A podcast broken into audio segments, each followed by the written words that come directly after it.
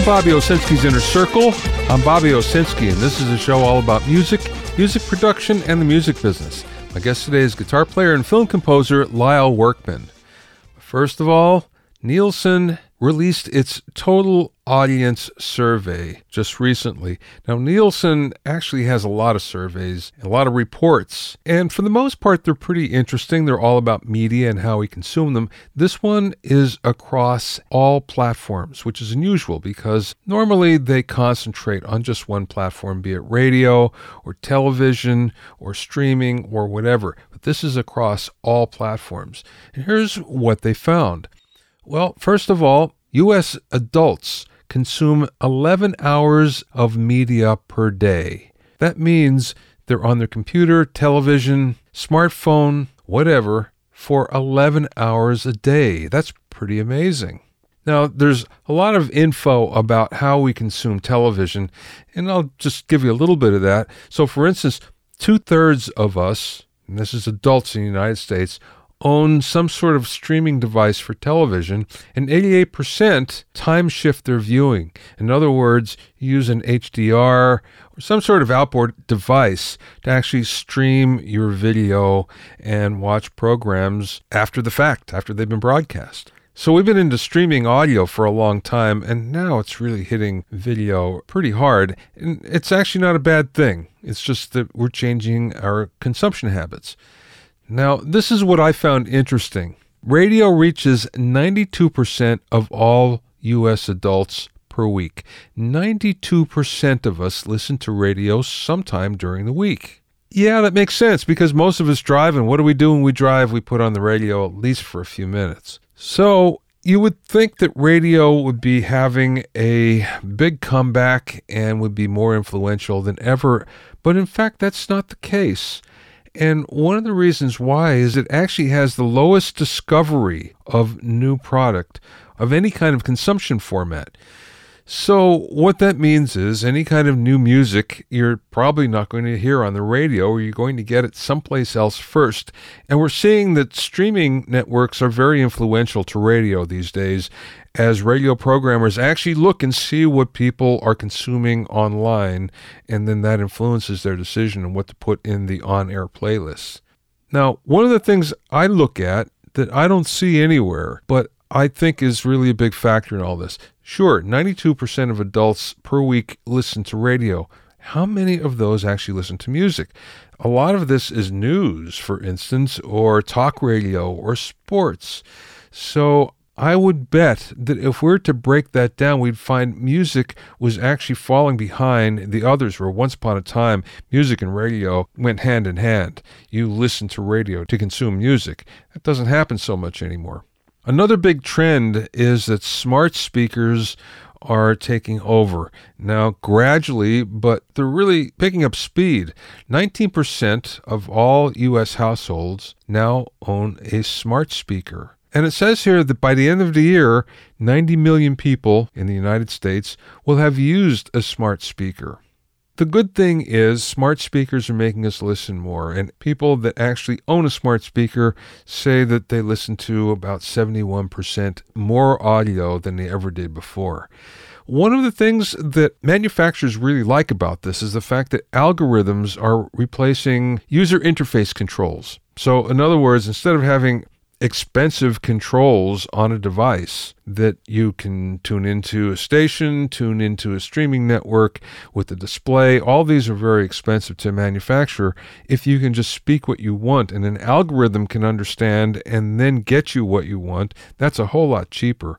So now we see manufacturers really like smart devices, and we're going to see more and more of those. Finally, one last thing 43% of all U.S. households now own a streaming device. So, everyone that said that streaming would never catch on, well, it looks like you were wrong.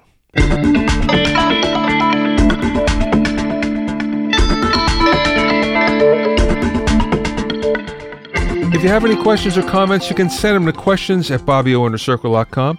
Just a heads up that my new book, The Music Business Advice Book, is now available. It's comprised of 150 immediately useful tips compiled from the interviews from this podcast. You'll find it on Amazon and most other online book retailers, as well as a bookstore near you.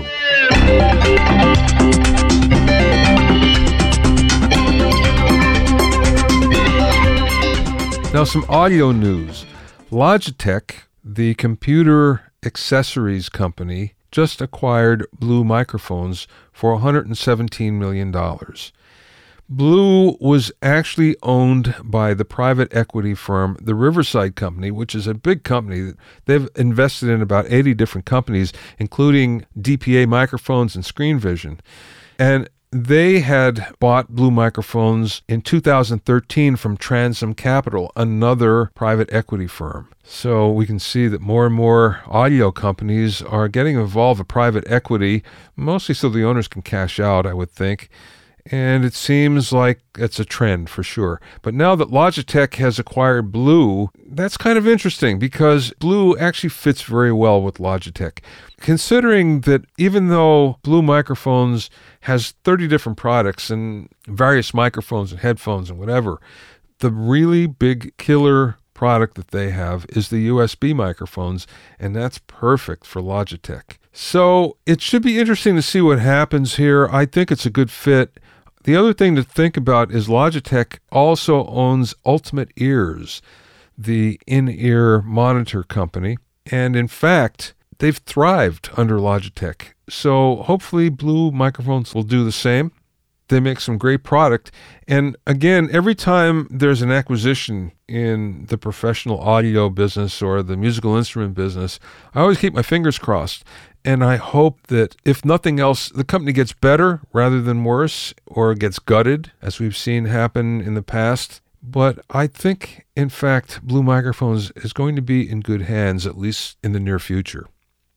Lyle Workman has a long history as a guitar player and songwriter, first as a member of Bourgeois Tag, and then with Todd Rundgren, Beck, and Sting, as well as doing tons of sessions. These days, he's thriving as a film and television composer with movies like Superbad, The 40 Year Old Virgin, and Bad Santa 2, and television shows like Love and Crashing under his belt. In the interview, Lyle talked about his background, playing with Beck and Sting, and making the transition from player to composer, among many other things. We spoke via Skype from his home in Glendale, California. Let's go back to the beginning. I don't know much about your background. I know you since you got into town, but I don't know much about you before then. How did you get into business? Music business. Uh, part of the business. yeah, right. I've got a bit of a, I got a different bit of a, you know, my trajectory is a little uh, oblique because I I moved well I grew up in the Bay Area and um, just playing in bands, playing guitar in rock bands, rock pop whatever, uh, and you know I went to college for a couple of years there and, and studied music theory and jazz harmony and uh, that kind of stuff. Um, and then taught at a music store for, for a few years, and then ended up uh, getting into a band that got signed to Island Records. That was in 1986 or 87, I should say. Mm-hmm. And I was back with Bourgeois Tag. And we had a couple, you know, a couple singles. We did some touring. Our, our, we were managed by Bill Graham Presents. So we had some really good touring opportunities to open up for bands that had big hits at the time. Yeah. You know, we did a tour with Robert Palmer when he had Addicted to Love, and we did another one with Heart. You know, did some stuff with a-ha and the Fixx, and you know, his opening band. But then we then we had a a single a single that uh, I wrote with the singer, and uh, had some pretty good success with that. And we did the Tonight Show with Johnny Carson and you know the American Bandstand and Top of the Pops, and then equivalents in in, in uh, abroad. So that was a pretty great experience. Wow. The band uh, just we our last record we had we did we made two records for for Island, and the second record was produced by Todd Rundgren. Um, and after that, Todd was working on his own record and asked our band to be his backup band and as well as enlisting some other local Bay Area musicians. At that time, Todd was living in Sausalito, and and I uh, was still in Sacramento because that's where the band was based, my, my band.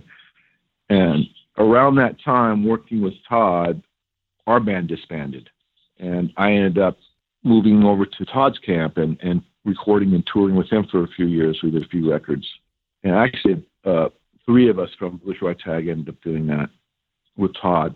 And then, you know, after that, uh, I was working on my own material. I decided I wanted to stay home and and, and work on my own material. I mean, at the time, I mean, I'd written pop stuff and and but I'd, I'd always had a tape recorder. I was always messing around with with uh, my guitar and you know drum machines and bass and little keyboard stuff. So you know, I started out having a you know an eight track reel to reel, and then a no sorry a four a four track reel to reel I had when I was around 18 years old, and then and, you know it just kind of got bigger and bigger. I went from a four track to an eight track to a Porta Studio to a, a 16 track half half inch machine. You know, I always had gear, and I always wanted to write and record. I really didn't know what I was where I was really heading with it, whether I wanted to, you know, sort of. I, I, I was never in a. Uh, I, ne- I was never of the mindset to to sort of pick a lane. You know what I mean? Mm-hmm. I was just interested in, in all kinds of things. I mean, I, I love the pop music of the day, but I also was into, you know, into progressive rock and you know Frank Zappa and and you know jazz and jazz fusion and and classical music. And so I was always just kind of goofing around, recording and writing bits and pieces. And I ended up doing an instrumental record.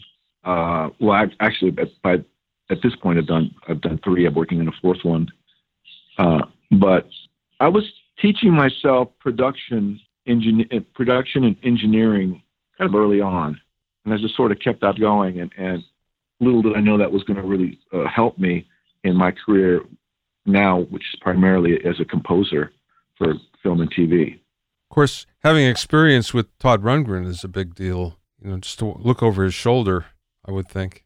Yeah, yeah, there's there's a certain thing that happens to your musicality when you get in when you get in, inside someone's music and you and you play it and you learn it and you hear how it's all put together. It was a, a bit of a master class working with him sure. because you know in my mind, I think in the mind of many, he's a he's a musical genius and a true original. So uh, we did we did a couple records. Both the first record we did was called Nearly Human, and it was recorded live live in a studio. We did it uh, Fantasy in Berkeley, and I think we did so, we did some at the Record Plant there too. I believe that's where it was, and it was just the idea was no overdubs. Hmm. I love it. That's great. Yeah, so we had a you know big uh, again. It was our the the three guys from uh, the band I was in, and outfitted with singers and a sax player and a flute and a percussionist and, and a, a group of singers and whatever the whatever the music called for. And then the second record we did was called Second Wind, which was an interesting concept. We we recorded live on stage. Uh, at, we did this at the Palace of Fine Arts in San Francisco, and we he recorded. We did five nights in a row. But the way that the proceedings were was set up as a recording studio on a stage you know, on a, uh, at the at the venue. Yeah. And so people were instructed not to, you know, make noise or not to even clap until they gave them a signal. And the way that we were set up on, we were set up as if it was a recording studio. So people were sitting down, and uh, there were gobos and and between certain things, and you know, for sound isolation. So it was like watching a play of a of a recording studio, essentially and uh, you know it's kind of great because it you know kind of helped finance the project number one, but also you know you got the feel of the live audience there, but you're it's a recording session, you know. Yeah. Wow, that's awesome. so you're watching the recording session, yeah, a full on you know full uh, audience of uh, of fans watching it. So that was really fun, and some of that music was uh, from a play that Todd had written the music for, called Up Against It so it's a pretty theatrical stuff and some you know some sophisticated material and but yeah, just in, in short, yes, when you work with Todd Rundgren, you know, some stuff's going to rub off, and it's going to be really good. Yeah, yeah, I bet. Okay, so how did you get to Los Angeles then? Well, after that, I uh, at that, that my wife and I we we live we were living in uh, Marin County, and it's kind of at a period of not doing much other than just working on my own material, and I think I had a publishing deal and and you know trying to play songs and things like that, and then a couple of cool things happened. I I uh, I worked on a record by this band Jellyfish. I don't know if you've heard that, that Oh, sure. before. Yeah, yeah. Yeah. So yeah, because they they some of the guys in that band were in another band that opened up for my band or the band I was in, Bourgeois Tag, back in that at that time, and and I was just a big fan. I heard their first record. I thought it was just incredible music. In fact, I thought it was a band from England. Yeah, yeah. Little did I know they were, you know, basically there, right there, the Bay Area. So I, I sought them out and, and offered my services, and they they took me up. They took my offer, and I ended ended up recording uh, the record "Spilt Milk" here in L.A. That was around 1991, I believe, 90, 1992, and then just doing a, you know, I did a little stint touring with an artist named Jude Cole. oh, sure. That was really fun. Yeah, and then did uh, and then the, a longer lasting, substantial gig was came shortly after that. I started working with the artist Frank Black, who was in the Pixies, Sure, yeah. the central songwriter and singer, and and that uh, lasted for about five years of recording and touring, you know, all over. Towards the end of that run, I, you know, I realized that pretty much my life was w- working with him, touring and being gone for long periods of time. I think one we had one tour that was like seven months or something Hmm. to that effect. It was it was very long. So I decided, well, I might as well just move to Los. I had been thinking about moving to Los Angeles for the past, you know, since since 1990 or so. Once the band broke up that I was in, and so moving to Los Angeles in 1997, and actually 90, yeah, 96. And the idea then was that well, I would play with. Uh, I was continuing to play with with Frank Black, but I also wanted to to explore more session work, and that's pretty much what I did. You know, just meeting. I, I had a it was a producer Matt Wallace that I'd known from the Bay Area, and he was kind enough to to um, hire me on some records he was working on at the time, and you know, word got around and word of mouth, and so I started doing more session more session work at that time. I saw your credits, uh, your session credits. I didn't realize how diverse the artists were that you work with. Gee, Michael Bublé, and then to Ziggy Marley, then to Norah Jones, Sheryl Crow. Wow, it's way different. Yeah, you know, I guess that go, goes back to what I was saying earlier that I I, I just been a fan. I'm a I am a fan of all kinds of music, you know, and and it's just my experiences of working with lots of different artists have given me a, a bit of versatility in that area. And then you know you start doing you start doing these working with these artists and you just get inside their world. You know you you you you, that's what you do as musicians. You interpret the music and and learn what makes it tick and and yeah. So the the the diverse range of musicians and, and artists I worked with was really uh, very helpful. How did Beck come about? Uh, Beck came about. It was uh, I'd done one of the sessions I, d- I did in here in LA was for Rick Rubin, and he was producing the Sporty Spice. I think her name was Mel C. Oh. Yeah, yeah. Spice Girls. Yeah. And on that session was Roger Manning from Jellyfish and uh, Justin Meldal-Johnson, uh, who both were playing in Beck's band. And the drummers was Victor Indrizzo. And uh, and shortly after that session, I got a call to audition. Roger Roger and Justin had been playing with Beck for a few years by then. And uh, I actually ended up auditioning with Victor, the same drummer, at the Mel C session, and we both got the gig. And then that, you know, that led to about two years of touring. That's very cool. But then I don't know how you transitioned to that, but then you got the gig with Sting. How did that happen? I mean, uh, how does one go about getting a gig with Sting? Well, well, everything has been word of mouth. It really has been for me word of mouth. if I harken back to Matt Wallace, producer Matt Wallace, who hired me to play on a couple records. One of the records was a band called uh, Khalil, and Josh Freese was drumming on that. And so that, I think that's where I met Josh Freese, I believe. Yeah. And so, you know, musicians, you know, when you when you work with a musician and you, you hit it off, it's just a beautiful thing. Yeah. You want you want to be around that, and they want to be around you. And if you're if you're good, you know, they they, they have no, you know, they're happy to to, to put your name forward when they, when they hear of openings. Uh, and and Josh had been Josh was playing with Sting. I remember running into Josh at Guitar Center of all places. I hardly ever go there. He hardly ever goes there. And uh, he told me at that time he told me he was he was playing with Sting, and you know, of course, inside inside I'm going, oh my gosh, I would love to play with Sting, and and uh, and I might even even said something like, well, if it's ever they ever need a second guitar player, because I know Sting had been with Dominic Miller, his longtime guitarist, for years, years and years, Yeah. and I know he wasn't going anywhere. And in fact, what Josh was telling me at Guitar Center is that it was a it was a four piece band with two guitar players. So anyway, he was telling me about it and how great it was, and and then uh, a little bit after that, Josh called me, and I don't know what it was, but he said, "Do you have a minute to talk?" And and I just said, "Shut up." I, I, for some reason, I just, I, I, just had this feeling that he was about to drop that yeah. incredible news, and so I ended up having an audition with Sting. Uh, they were they were just finishing a tour, and they were in New York, so they flew me out there, and it was an incredible audition. And the next day, I got I got the next day. Um, I think at that time I was. Uh, well, okay, so let me let me backtrack a little bit. You're gonna have to edit this if you if you're putting this in print. Yeah. Yeah.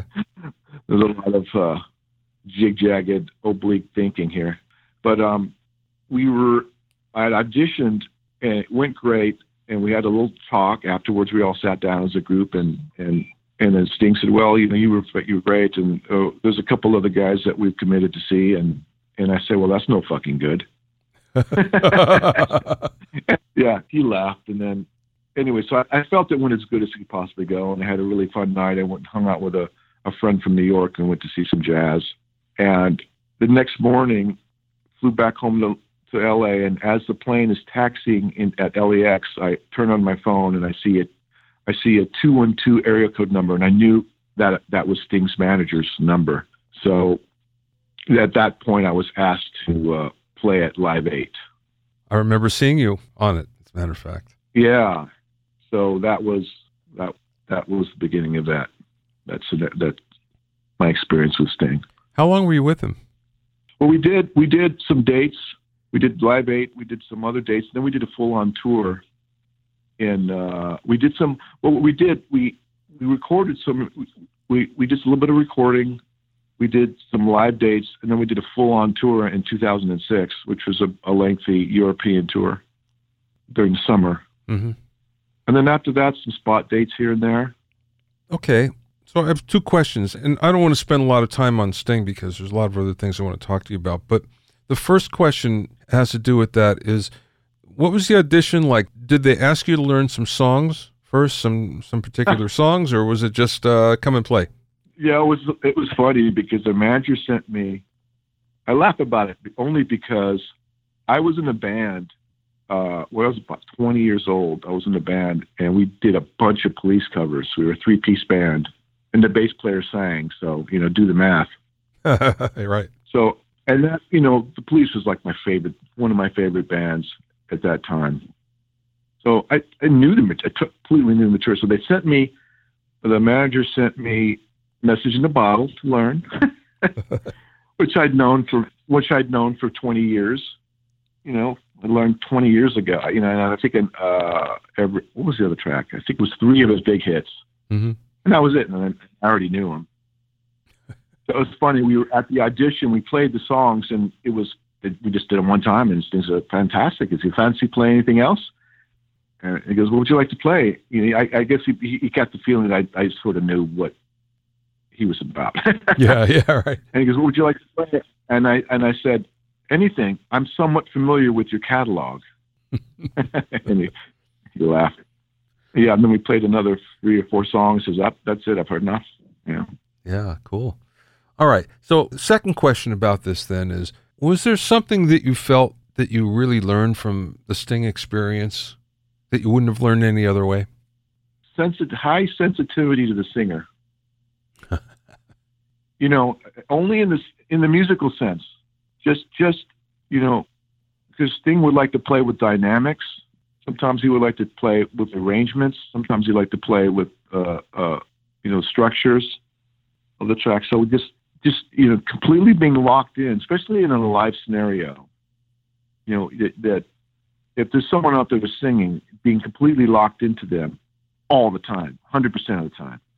You're not you're doing your job and you're hitting your marks and you're playing your parts, but you're always looking over like, is he going to want to take this this verse down, or is he going to want to whatever? You know what I mean? mm-hmm. it's just just being locked in. But that's cool. I mean, that's what playing live is about, and that's what keeps it interesting, I think. Because if you played the same thing every day, the same way, you very well know how that works. You after a while, you really get bored with it. Doing that, boy, it, it keeps yeah. everybody on their toes. It's dynamite. That's that's exactly right, and I think he always wanted to breathe new life into into uh, the songs, and so we would we would you know we would learn a we would rehearse a song, and then maybe uh, at the, the, sound check three days later because I want to change that. And we'd change it again. We'd rehearse it and do do it a different way. He was always interested. We'd always he's always interested in trying to see how to breathe new life into his material. Mm-hmm. And so that was that was just uh, you and you always just learn when someone asks you to play something or they want you want to hear it a certain way. You you learn something from that. Mm-hmm.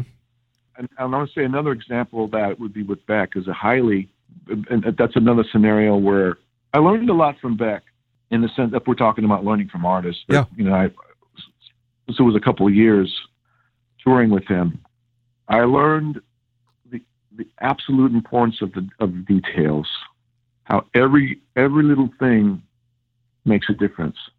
You might not think it is in, in, in, in the big wash of it all, but every little thing. I mean, I remember there was a rehearsal. He asked me if I had a thinner sounding reverb you know, and I, mm-hmm. I kind of look over my amp. I go, well, there's my amp. There's a spring reverb in it. Uh, it kind of, it's kind of what the reverb sounds like. And he says, yeah, well, do you have a thinner sounding one? And I went, oh, okay. So I realized I needed to, to figure out how to do that, and I ended up using a, a, a pedal reverb that I could sort of dial in the sound. Yeah, I could program a sound, but it was just very de- detailed. He was detailed with everybody and how to play something, how to make it feel how to make it sound, uh, and and then of course in this whole presentation, this this whole aesthetic presentation of what people what what they wore or, or everything, even even areas that seemed like chaos were were perfectly constructed to be along with his aligning with his vision mm-hmm. aesthetically. Mm-hmm. And uh, you know, I have to be to be honest. At, at the beginning, it, it, it, rubbed me a little bit of the wrong way because at, up until that time, I'd sort of gone into people's material, them knowing what I did and bringing myself to the role, like in the sense of even in, with, with Sting, he's the first thing he said to me was, you know, this is not a police cover band. Just do your own thing. Mm. You know, where, where with Beck, it was the exact opposite. This is the part. This is the way it needs to sound. This is the way it needs to be articulated. I think you know there was a there was little little uh, area for improvisation and uh, and and if you did improvise, it had to be again aligning with the, the aesthetic. You know that that all of the details have to make in order to make the whole the way he wants to hear them. It has to be done. Every little every little thing has to be exactly right, and that's something that that really stuck with me as a composer, especially in the area of, of, of making music that had to have authentic. You have to be authentic mm-hmm. to whatever the style or genre. You know, if it's guitar, if it's electric guitar, what kind of electric guitar is it? Is it is it hollow body? Is it an old guitar? Is it a new guitar? What's the amp like? What's you know what's it's every little aspect of it. If you pay attention, it's going to make the music feel a lot more uh, real, and it's the things that people can't really, people that are not musical don't know it, but they feel it. Well, let's go there for a second.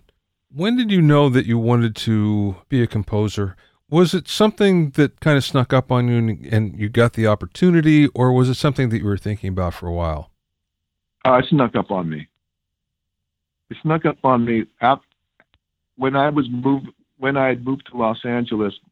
At that point, my my focus was to be a session musician, a session and touring musician, and to continue to write my music, whether it be my own freaky instrumental music or write pop songs or write with people for their records, write songs. It was kind of all over the place, uh, to be honest.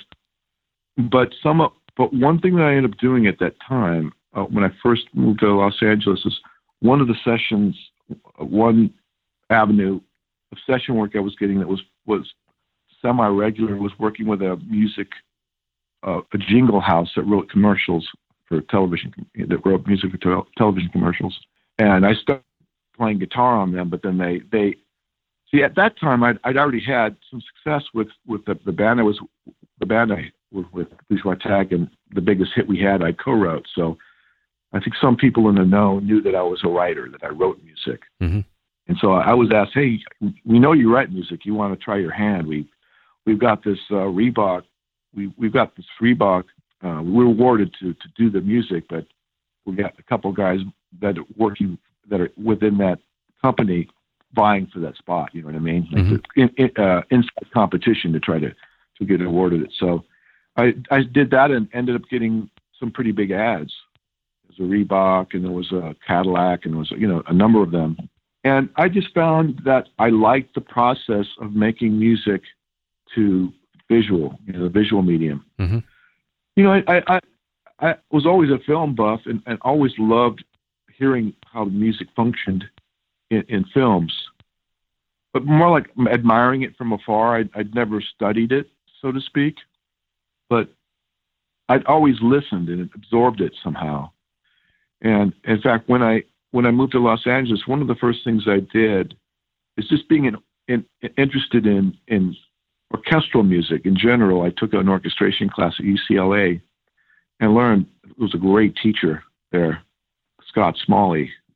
Uh, he probably still teaches and, and took an incredible orchestration class. And, and that was before I was really doing anything in the composing world. I, I just wanted to do it. I just wanted to learn how to do it and, and incorporate some of that in my own music, probably more primarily at that time, my instrumental music, which has all kinds of elements of jazz and, and some classical and whatnot. So it was starting with jingles, and then I started uh, working with a composer who, you know, I'm going to, okay, so let me backtrack a little bit. One of the sessions I was, was actually another Matt Wallace session, and it's that same session I told you about, the band Khalil with, with Josh Grease. Yeah. At that same session, no, I'm confusing things. Okay.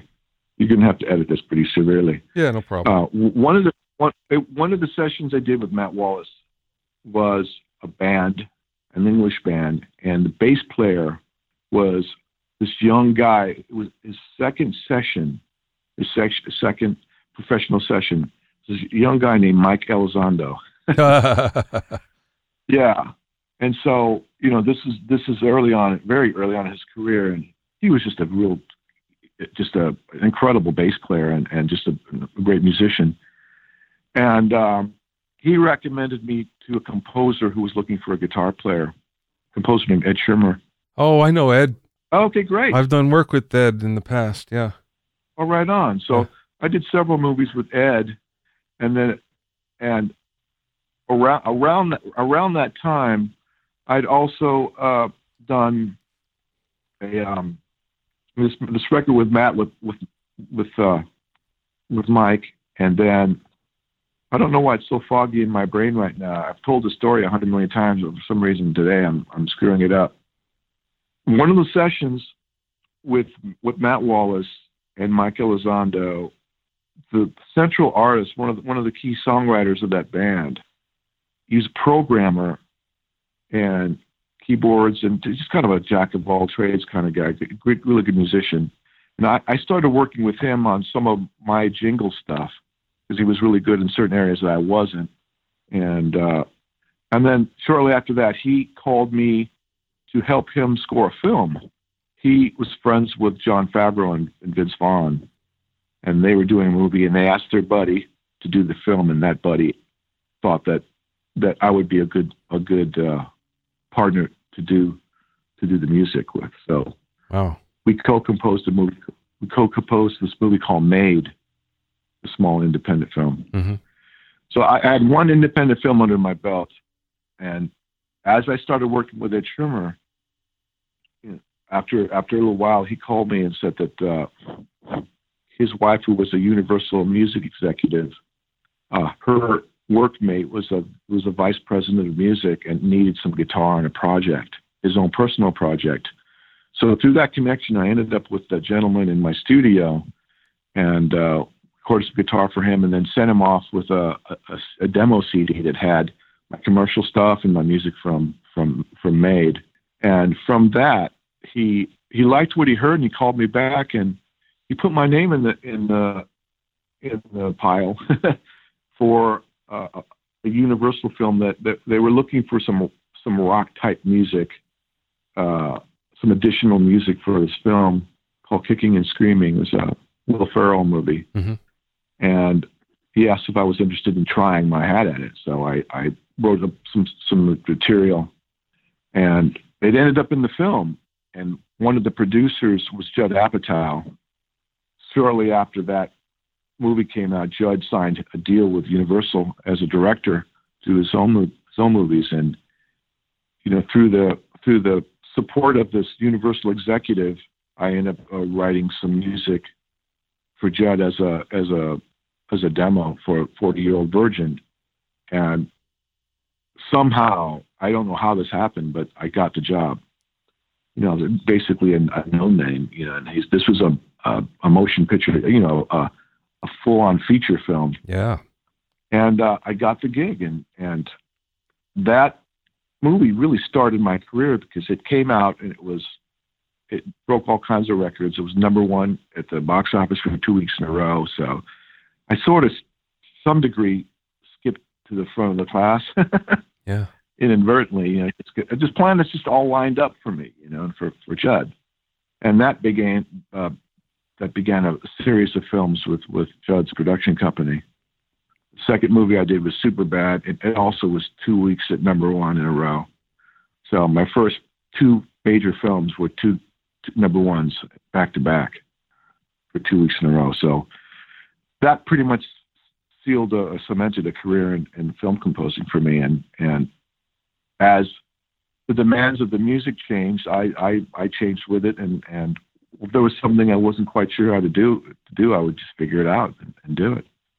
And so suddenly I was working with orchestras and orchestrating and and uh, and it just just kind of grew and grew. And the orchestration class really came in handy then. That that came in handy, but I also was smart enough to get an, an orchestrator too, just to make sure everything I was doing was right, Mhm. and also to supplement where where things were needed, especially when things got really busy and I started working on multiple projects. Like you just can't do everything yourself. Yeah. Yeah. Yeah. But at the beginning, I wanted to do everything myself because I wanted to learn how to do it. So I did as much as I could. You know what's interesting in all this is the fact that there are so many people that are trying to crack that industry, that part of the industry. And it just goes to show you that it's now obviously you have to have chops, you have to, you know, be good at what you're doing, but there's a lot of people like that, but it really helps to network and really know people because uh, otherwise it's a lot tougher, it's for sure. Exactly right.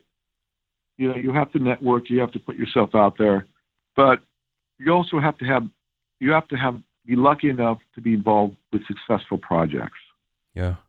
You know, there's a when I when I did Made, I tried to get a an agent, uh, and nobody no one wanted to meet with me. No one wanted to represent me. I couldn't get arrested. now, was I? How much more talented was I? Uh, at once when I did Forty Year Old Virgin than when I did Made. I don't know. I probably this. Uh, maybe I learned a few things, but you know, I went from nobody wanting to represent me from to everybody wanted to rep everyone. I mean, every major agent was was pursuing me Yeah. Because I happened to be involved in a very successful film. Yeah. So it, it you know, there, I don't. I mean, I take credit for the work and for my my uh, sticking with it and and uh, and being dedicated to what I do. But when and it comes to a career in composing, you really do have to have some success for people to want to call you back. Okay, now that said, if we fast forward to today, you were telling me that when we were sitting in the airport, I think, going to Gearfest or coming from Gear, well, I was going to Gearfest. You were telling me that you're also doing television now as well. You have a couple of television projects. Yeah. So, how different is that from doing film for you, or is it basically the same mindset? Well, a lot of the prop, the differences are are, te- are just technical in that you, you you have a schedule, and you know at the end of a movie you've got that's when you need to be completed. You know, you work on it for anywhere from two to three to four to five, whatever months, and you could be tweaking the the first cue three weeks before the movie comes out, or whatever, a month before the movie comes out. But in with with television, you know, it's, it's going to be it's going to go on the air. yeah. So you've got to follow schedules. You've got to finish the first episode, and then you go to the next one. It's done. It's in the can. It's a little different with streaming entities because with streaming entities, it's all it, it's all put out at once. Uh, in the case of Netflix, for example, mm-hmm. and so you could go back. You could go back to the first episode and tweak it if you needed to to make it stronger. But right. it's, it's more like this. The the deadlines are different. Yeah. Uh, and then sometimes, you know, you know, usually, at least with the, the TV I've done, you know, I've, I've yet to do a TV show where I can have a 70 piece orchestra. You know, I, I there's some people that get to do that. I, I'm just not one of them yet. I don't think many these days, from what I hear. Yeah, there's not not many, but uh, but they, but they do. So you know, so it's they're the same in certain ways, but different in others. Okay, last question because I, I could talk to you all day. I have tons more questions, but I don't want to keep you too much longer. What's the most fun thing that you do? Because I mean, you do a lot, and you're really good at a lot of different things. What's the most fun to you? What can't you wait to do? Uh, hearing orchestra play your music. Mm, yeah. Hearing, you know, that's the, that's the best. That's the biggest rush. You know, there's that. There's also standing on stage with Sting, playing to, you know, tens of thousands of people. We played one gig. We played to almost 500,000 people. Wow. It was a free show in Warsaw, Poland. Wow. Yeah, it was like 400 and some thousand people there. You know, Live Eight was a was a huge thrill, gigantic thrill. You know, I'm just playing playing with Sting, and then you know Paul McCartney walks up and talks to Sting, and I'm just standing there like, okay, this is, you know, I, I feel like a kid from San Jose. You know, like what what am I doing here? Yeah, there's a moment that. Yeah, you know, an incredible live show is a huge thrill, and then playing hearing orchestra play your music, I'd say those are the probably the two greatest career highs. Okay, one last question. What's your favorite instrument? We'll get geeky for a second. You're talking about guitar? Yeah. Or, or any anything. Any. Well, it could be anything, but you're a guitar player, so I figured you probably have a favorite guitar. Yeah, it's it's changes because nowadays everything I do is is in service of of a music and and as I was talking about, you know, with Beck and the importance of of of casting your musical instrument. yeah, it, it's always changing. But if I had to pick one, I would. If I had to pick one, it'd probably be a, tel- a Fender Telecaster. Really, you're a Tele guy. I didn't realize. Yeah, yeah, I would have to say. Real men play Telecasters. They're not easy, especially live. Yeah, that's what I play live. Wow. You know, but it's also I couldn't I couldn't live without a 335 or or a uh, you know or a Les Paul or uh, you, you know a Silvertone or a, on and on really. What's your favorite amp? Probably a Desert Island. If I had to pick one, it'd be an AC30. Oh, okay. Top boost. Uh, either way. Okay. Or or or, or you know, hmm, it's t- it's kind of a toss up between that and a and a Fender Princeton. I love it. Like a, a a mid 60s Fender Princeton. That's sort of my main r- recording amp if it's clean mm-hmm. and cleanish. Yeah. I tend to like the old stuff. Thanks for listening and being in my inner circle. Remember, if you have any questions or comments, you can send them to questions at BobbyOInnerCircle.com. To listen to other episodes of Bobby Owsinski's Inner Circle, go to BobbyOwsinski.com and select the podcast tab, or go to BobbyOInnerCircle.com, or you can find it on iTunes, Stitcher, Mixcloud, Google Play, and now Google Podcasts. At BobbyOwsinski.com and BobbyOInnerCircle.com, you'll also find a sign up form for my newsletter and for alerts for new podcasts. This is Bobby Owsinski. I will see you next time.